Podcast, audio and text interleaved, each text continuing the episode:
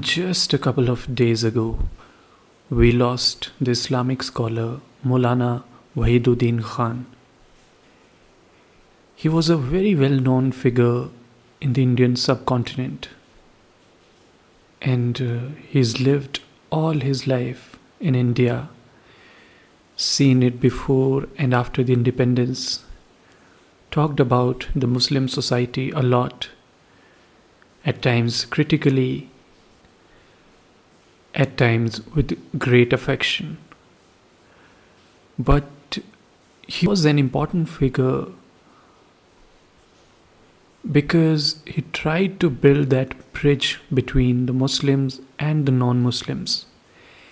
And uh, I feel that is something we really need in this day and age. Wherever you're living today, whether in Europe, Indian subcontinent, Asia, America, Africa, the conversation on Islam and Muslims is everywhere.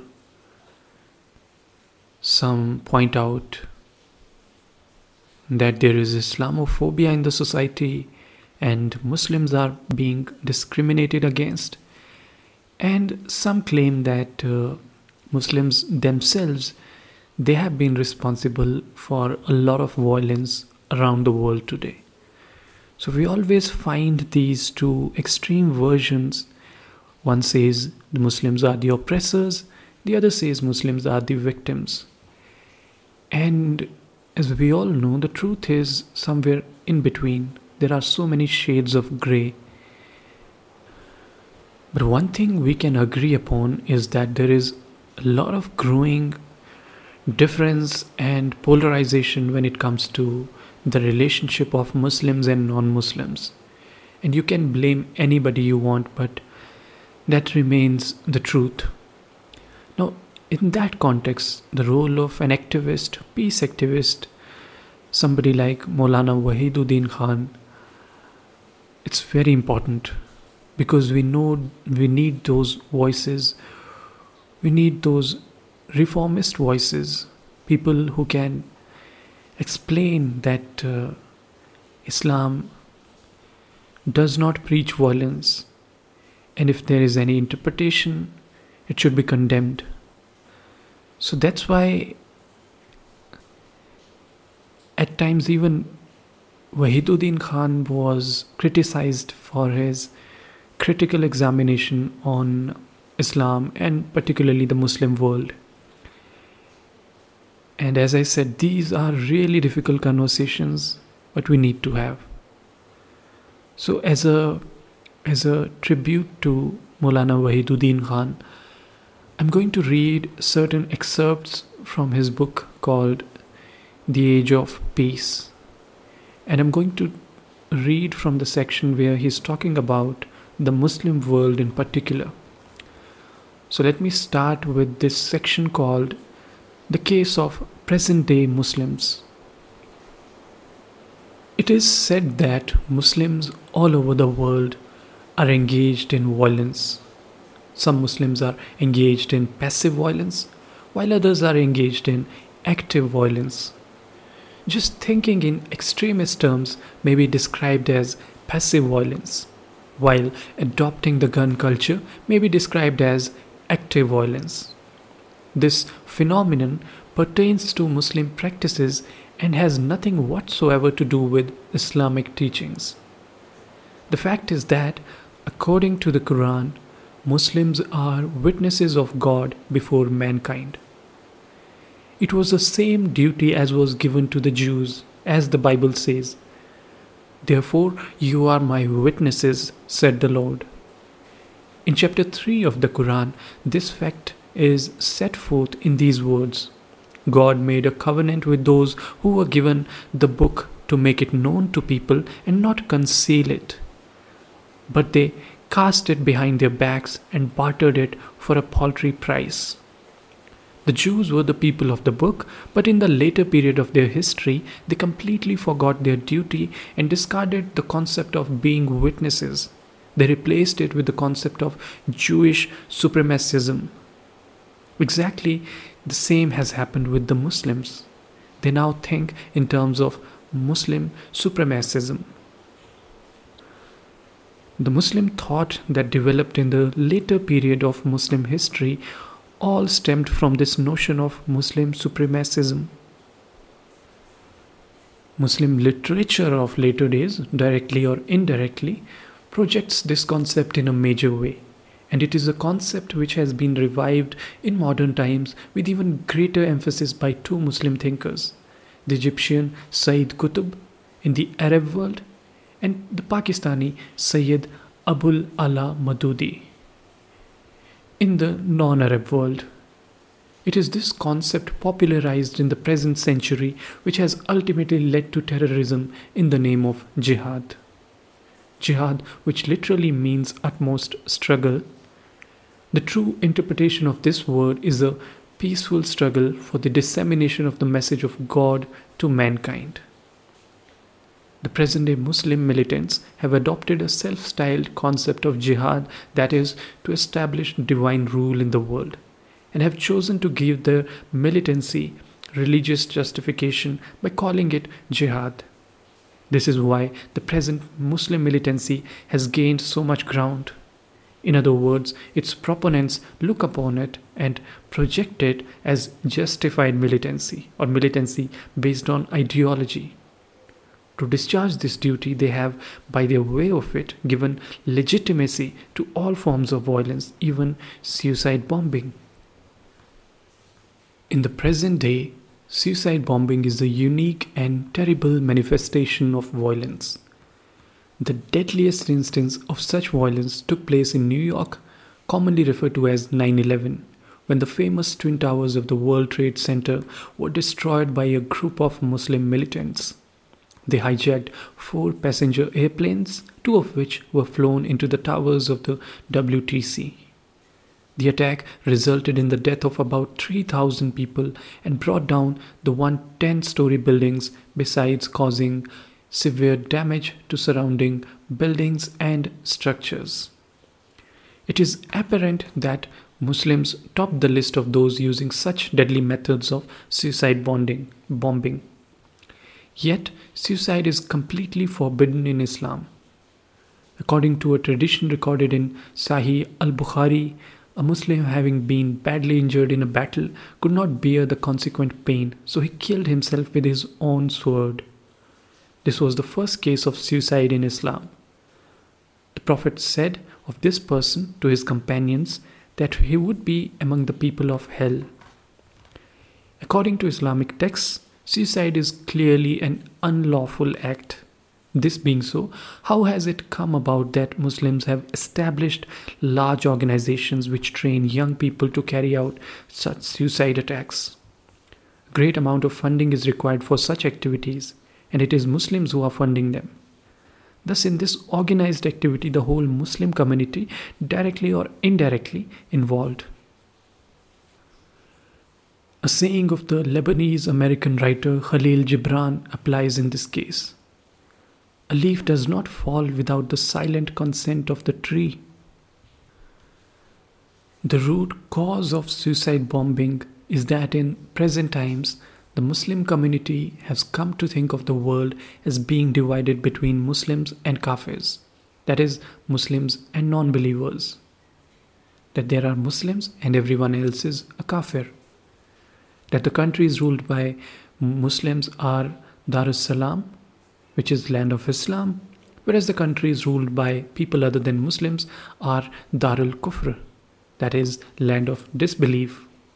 Due to this mindset, Muslims think that any heinous act may be perpetrated with impunity against supposed disbelievers. It is because of this negative mentality of the Muslims of the present day of that the ulama or Muslim scholars have become emboldened to publicly declare suicide bombing as lawful, an act which has always been unlawful in the absolute sense. Moreover, there are certain Muslim scholars who have gone to the extent of openly issuing fatwas or verdicts claiming that suicide is lawful. They have coined a new term, istishad, to seek martyrdom to give justification for suicide bonding, bombing. Such fatwas are undoubtedly wrong. And it is strange that the entire community of religious scholars has not openly condemned this patently wrong fatwa. So, as you see, Maulana Wahiduddin Khan is being critical of how Muslims themselves have uh, weaponized their religion.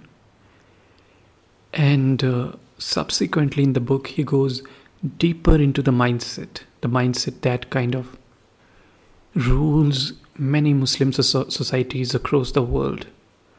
So, in one of the chapters, which is called The Unfinished Agenda, he says, The Chief of Army Staff of the Pakistan Army, General Rahil Sharif, addressing a conference at the National Defense University in Islamabad, Pakistan on June 3, 2015, said that Pakistan and Kashmir were inseparable and that Kashmir was an unfinished agenda of partition.